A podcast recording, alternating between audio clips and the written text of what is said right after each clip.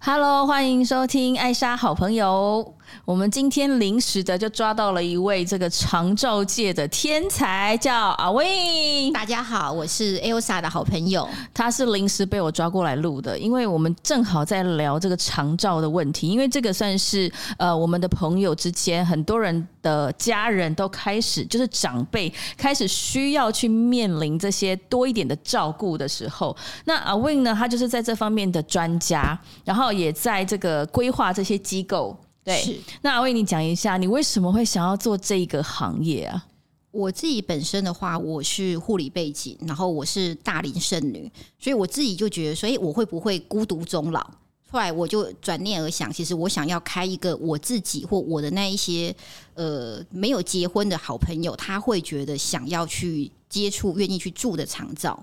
那长照其实分蛮多种，有分住宿型的机构，然后还有我现在在从事的日间照顾机构，也有居家照护的机构。那这三个类型里面，日间照顾是最有趣的，它有点像是呃老人的托儿所哦，所以它就是白天的是银发学校、银发社团这样子，它可以运用的很有趣。那我在多年前我对长照有兴趣之后，我就毅然决然我就去念呃北护长照系。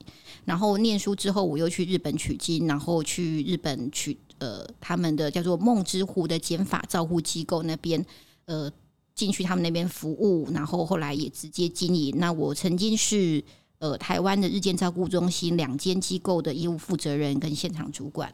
那我现在是在桃园这边开。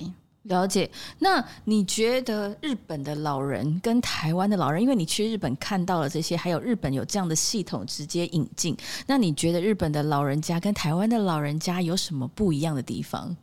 其实他有去日本玩，像 Elsa 跟呃。X 他们就是很常去日本玩，常常都会看到日本的老人，他们到很老很老都还在工作，在开计程车，在上班，他们就很会安排自己的时间。他们就是有那种我们一般所熟知的日本老人，不爱麻烦别人的这样子的个性，所以他们会把自己安排得很好。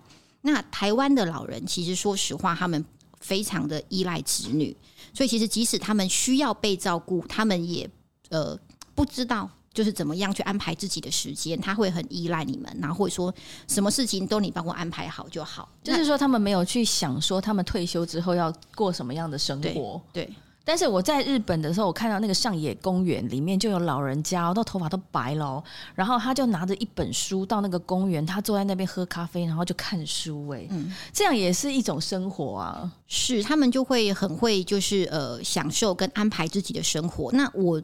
目前接触的这个领域，特别是针对就是呃有部分的失能或失智的老人这样子的群体，因为银发当然就是有很多就是呃族群，那我特别呃去接触跟照顾的，就是需要被照顾的这一群，就是我们常常听到的长照二点零的老人。那就是说，老人家他们是一大早的时候，是家人把他送到这样的日照机构。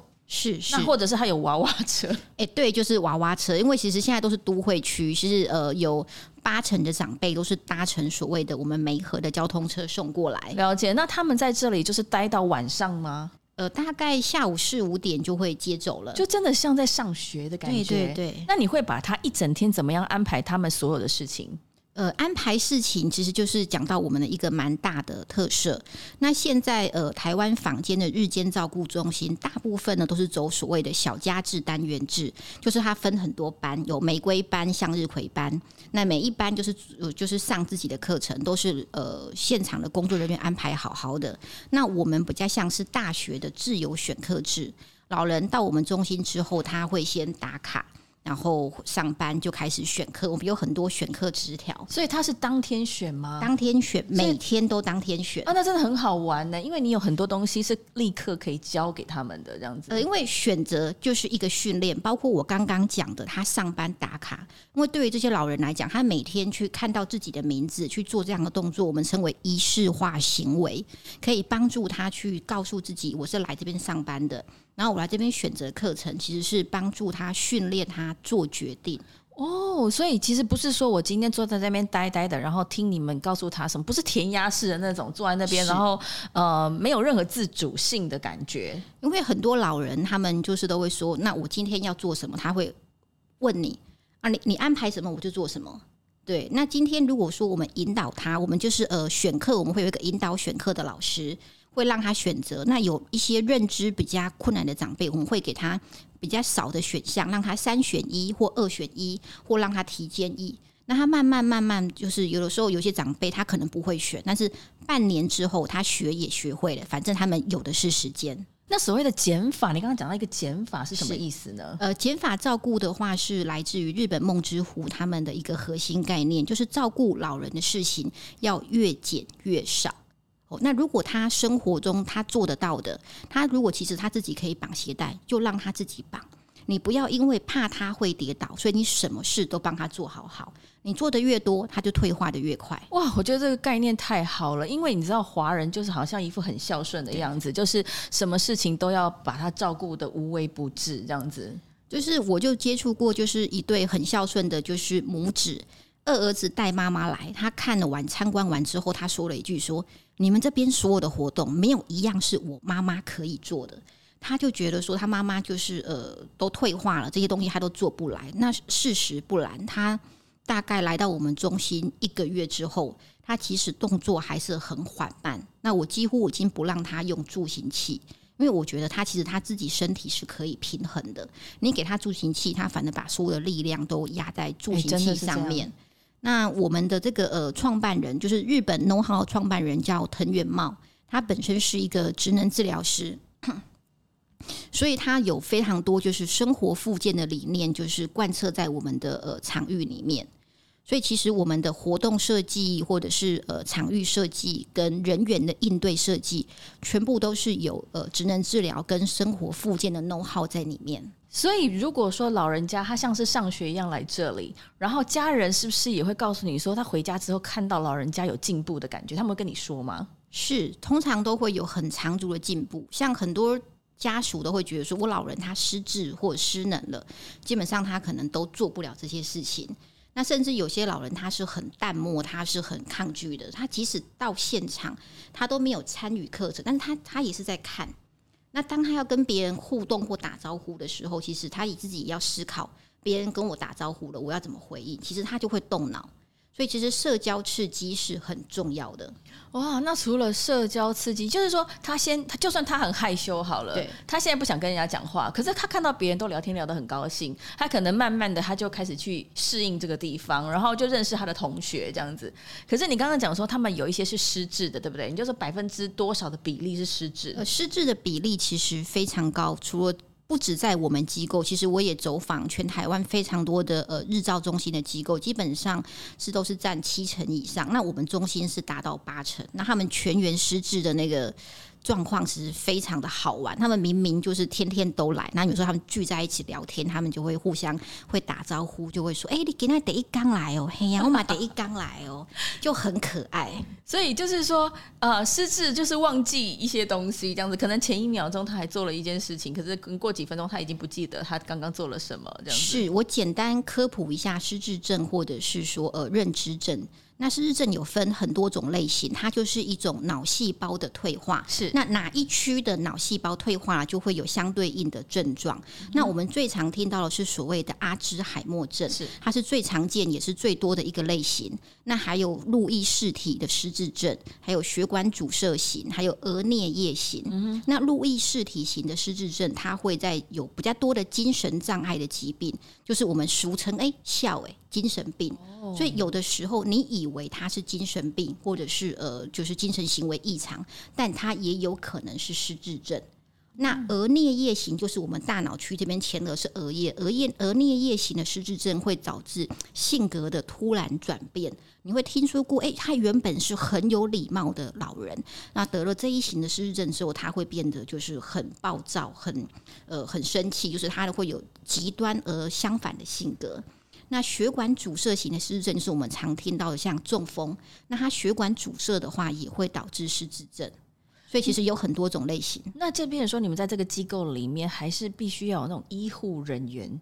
呃，我们会每三十个照每照顾三十个老人的话，我们会配置一个专业人员，就是医护人员，或者是呃，我们讲护理师或社工师。那我本身我也是护理师背景。了解，所以就是说，你们要随时看顾着这些每一个老人的行为举止。那或者是说，你刚刚讲说有些脾气突然变得很暴躁的这一种，他会在这个机构里面也是突然就生气起来吗？呃，他们当然会有一些精神或行为的异常，那就是我们的应对的技巧跟我们呃怎么样去去引导他的情绪，其实。并没有那么重的照顾成分。其实日照中心，我们主要还是照顾生活可以自理的长辈居多。是是是，那他只是部分的失能或失智。他如果真的症状或者是问题很严重的话，可能就必须去养护机构。哦。那他如果又非常健康的话，那他就去社区的关怀据点或银发大学就可以了。所以，我们就是。中间值的就最适合来日照中心。了解了解，就是变成说，如果是行动自如，他也没有什么身体上的大碍的话，就是就是就自己的社区大学去学习这样就好了。对对对，对，那变成说日照这种东西，就是属于有一点状况，可是又没有严重到全部都不行这样子。因为这个族群其实还蛮。大的，因为失智症它是一个长期长程的问题。对，那一旦罹患失智症，它可能有七到十年的病程，轻、中、重。那对于一个家庭来讲，它是一个非常大的负担。嗯。那我们常常常照会讲所谓的在地老化。嗯嗯，嗯。那他要怎么样？依依然在他的家庭，在他的家里面继续生活下去，但又有地方可以去，那日照中心就是一个非常好的选择。可是，呃，你是在北部，对不对？是的。那可是全台湾是不是有些地方根本就没有这个机构？呃，其实，呃，是。一般年轻人可能对这个资讯认知的比较少，其实长照二点零做得非常好。我们现在已经推到所谓的一乡镇一日照，甚至是一国中学区一日照。那以我当初，因为我长期在做推广跟就是加盟，所以其实全台湾的日照我走访了大概一百多间。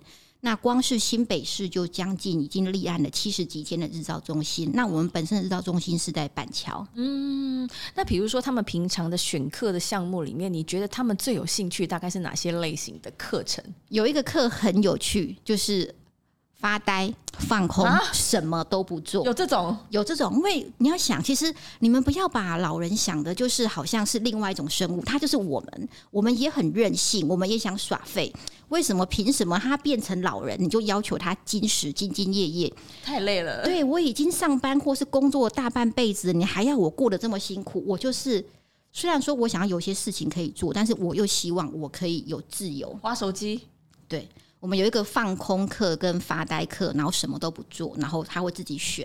那我们有选课词条，自己贴在白板上，所以这个是超热门的一一堂课。呃，还有就是有一些享受类的课程，我们有修指甲，然后也有像 Elsa 的脸部保养，然后我们还有泡脚课，也有打麻将。哇，打麻将听说是很棒的一个脑部的那个刺激。是是是，我建议两个活动：打麻将跟唱卡拉 OK。哇，对，日本的学者他们都有去呃建议说，其实唱卡拉 OK 是一个非常好的认知的训练，因为当老人家还有办法跟着字幕这样子，大脑要运作，然后还要有声调，可以唱得到 key，其实就是一个多功能的训练，那又有唇齿的训练跟唾液的训练，然后其实就是可以预防失智。那打麻将也是。动脑，那会不会有老人家觉得我又没怎样，我干嘛要来这个地方？很抗拒这样子。呃，他们通常都是因为呃不了解，他会有很深的被遗弃感，就觉得只要是机构都是要把我丢去那边，啊，都是好像你不想照顾我，你才要把我丢去那里。是，所以一般来讲的话，我们就是他只要呃有一点点接受程度，我们会有技巧的引导他们，先让他们来参观，先让他们来了解。那我们现场其实就是一个呃类似社区大学或者是一个老人家引法聚会的地方，那我们都会跟老人家讲说，这就是进户班的啦，进户弄包走啦，因为他们会很在意钱的问题，对对对对，他会觉得不想要造成年轻人负担之类的。对对，那就是你有兴趣的话，你可以先来呃试试看。那我们在他们呃试读的过程当中，就会想办法引起他的兴趣。所以我觉得这个其实基本上也是延缓他们更快老化的一个方式。哎，如果他真的都待在家里看电视，跟去这种地方，其实你可能看电视看看久了，你就越来越呆了，这样子。对啊，因为看电视是非常被动式的，就是呃，没没有没有什么社交刺激，那他也没有肢体跟行为跟认知各方面的训练。那我们到中心，它有很多种课程，也有手工艺课程，也有肢体课程、音乐课程。然后甚至就是我自己本身也是料理达人，所以我教很多，我都带他们做包子、做包子、做面包、做饼干，然后或者是中式点心，我都跟他们说，我任考不倒，你们可以许愿，只要你呃想得出来要做的点心，我都可以教你们做。所以他其实做了以后，他带回家他是有成就感的耶，他可以跟家人分享说：“哎，我今天做了什么东西？”可能家人根本就不会这些东西。是啊，是啊，我们称这个叫做宅配附件。就他今天他做的面包带回去，我们会跟家属沟通，你绝对要好好的就是赞美他，是鼓励他，给他得到成就感。然后这个阿嬷就会觉得说：“哦，我好棒！我还现在即使说我现在失智或失能了，我还是可以为家人付出。那他这个东西他带回去之后，得到家人的赞许，得到正向的回馈，他就更愿意来中心，更愿意继续做。那像这个的话，他们一个月要负担大概多少钱呢？呃，简单讲好了，其实呃。”大部分八成百分之八十四就是一般户，我们不要讲中低收入户或低收入户，一般的民众的话，他们只要自付十八 percent，那就是一杯星巴克的钱，一百多块每天支付额，民众的支付额一百多块。哇，那他可以来这里上这么多课，还可以在那边吃东西，这就是长照二点零。我们包含就是中餐跟下午三点的点心。嗯，那我自己的话，我还额外加码，就是给他们就是我们家的土鸡蛋跟鲜奶。哇，因为我觉得老人家的蛋白质补充非常重要。我们会有一个咖啡馆时间，老人家早上只要他本人愿意，我会说你如果比较瘦的老人家或没有吃早餐的老人家，我会说你要不要吃蛋？然后我会让他们就是用梦币去买。我刚刚忘了介绍，我们还有一个非常棒的机制，就是在我们的日照中心的代币机制，叫梦币，梦想的货币。他来这边是上班上课还可以赚钱啊。对，他是我我们是有就是有货币机制的，他会觉得说他每天来，他如果说有参与就是运动课程，我们会盖盖几点卡，集满二十格有一千梦币。是，那他如果有在场域绕行、场域马拉松绕一圈有二十梦币，以此类推。或他担任就是咖啡馆的馆长，会有呃薪水会有五百梦币，他可以把这个钱存起来，然后我们还有存折，还有梦币存折，我们会让他存钱。你会让他看到他盖章这样子，对，盖章存钱，然后数字增加。因为对老人家来讲，他们一辈子就是上班赚钱。今天因为他失能或失智，他会被剥夺掉这个行为，他其实会非常的自卑，跟非常的就是觉得自己没有用，对，没有用。那他可以再继续赚钱，他就会就是觉得非非非常的开心，即使他知道这个钱是假的。哦，啊，但是他这个钱可以在我们中心花，他这个赚的钱，他可以在我们中心买咖啡，那我会让他买礼物，甚至我们中心还有夹娃娃机，他可以用这个代币去换娃娃，然后就是去夹娃娃，甚至我也会做特卖会，哦，让他用这个梦币，他可以去买一些就是生活的日用品，太好玩了。因为呃，像我想到我以前小时候，我奶奶他们就是呃，至少在那个眷村里面，都还会有很多的邻居可以一起。聊天呐、啊，或者说哎，一起去参加什么市集呀、啊、什么的。嗯、可是现在的人，因为你住的那个环境都是那种公寓大楼。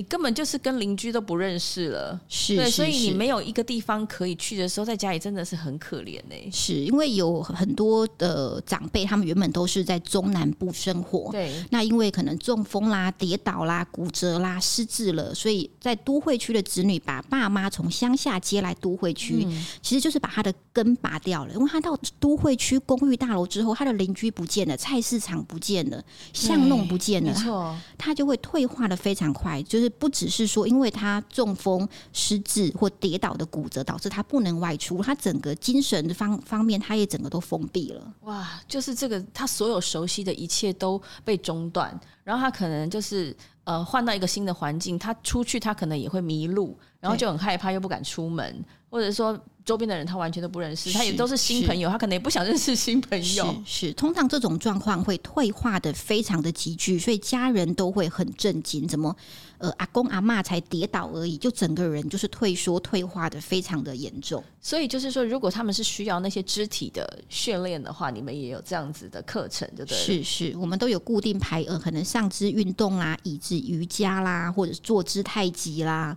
口腔运动啦，然后发音练习，就是安排在一整天的课程里面。哇，这样子其实他们应该也不会有那个睡眠障碍，因为他们平常在这个机构就已经够忙了。是是是，所以回到家就是一夜好眠，然后隔天再来上学的感觉。对，Elsa 非常会抓重点，这也是一个很重要的点，因为老人家通常白天没事就困鬼刚，对，我整天就是给电视看，然后在沙发上睡着，然后晚上就不睡。尤尤其是失智老人，他晚上就会很乱，嗯，嗯，那家属就会有很大的照顾负荷。是，那他我们都会说来中心，即使他课程参与没有很认真，或者是他持续力、专注力没有很好，但至少这个七八个小时他不会睡觉。对哦，他就是都在活动，他都脑子都在运转。是，那他回去就是他真的会被我们操得很累，他就会很好 睡，就会很乖哦。这样子听起来就是真的是你会更慢老化。是的，对，然后家人也会稍微比较可以喘口气这样子，然后大家都相处愉快的感觉。这就是我们所谓的在地老化，因为。再多的机构都养不了这么多老人。台湾的老非常的可怕，大概就是我们是全世界第一老。那现在跟我们相当的大概就是韩国跟日本。那我们老化的速度又快于日本，所以这都是一个全民的议题。那这么多老人，他们都需要被照顾，根本就不可能有这么多的床位跟机构去照顾他们。所以你要怎么样让这些需要被照顾的老人，他是在家里？中老在社区中老，就是我们讲的，就是社区融合在地老化，就会很需要像这样子的日照中心，所以才会推一乡镇一日照，一国中学区一日照。太感人了，我觉得这个是太需要的一个资讯。对，那如果在这个机构工作的人，他是不是也要有一些他的呃基本的能力？就是说，他是要考到什么样的资格，还是说只要有爱心就可以进去里面工作？哎，有爱心可以让来当志工。那基本上我们当然就是呃社工师、护理师、照顾服务员。那我每一个面试进来的员工，其实我都会跟他们呃花很多时间去恳谈。我希望他真的是可以呃。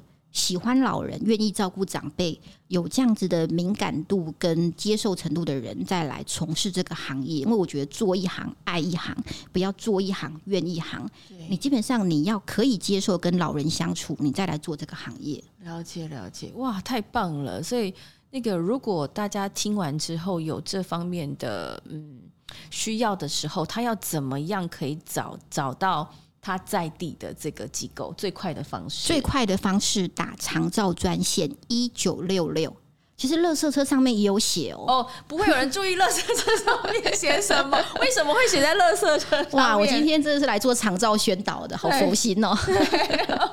全台湾的，就是有长照需求的都可以打，打一九六六。一九六六，大家记得一下。对对。好，真的是太感人了，谢谢谢谢阿 Win，下次可以再跟我们分享一下更多，就是在长照就是日照这些老人家的过程当中，应该还有很多好玩的，非常多非常多可以分享。分享。好，好，谢谢，那我们今天先聊到这边喽，拜拜，拜拜。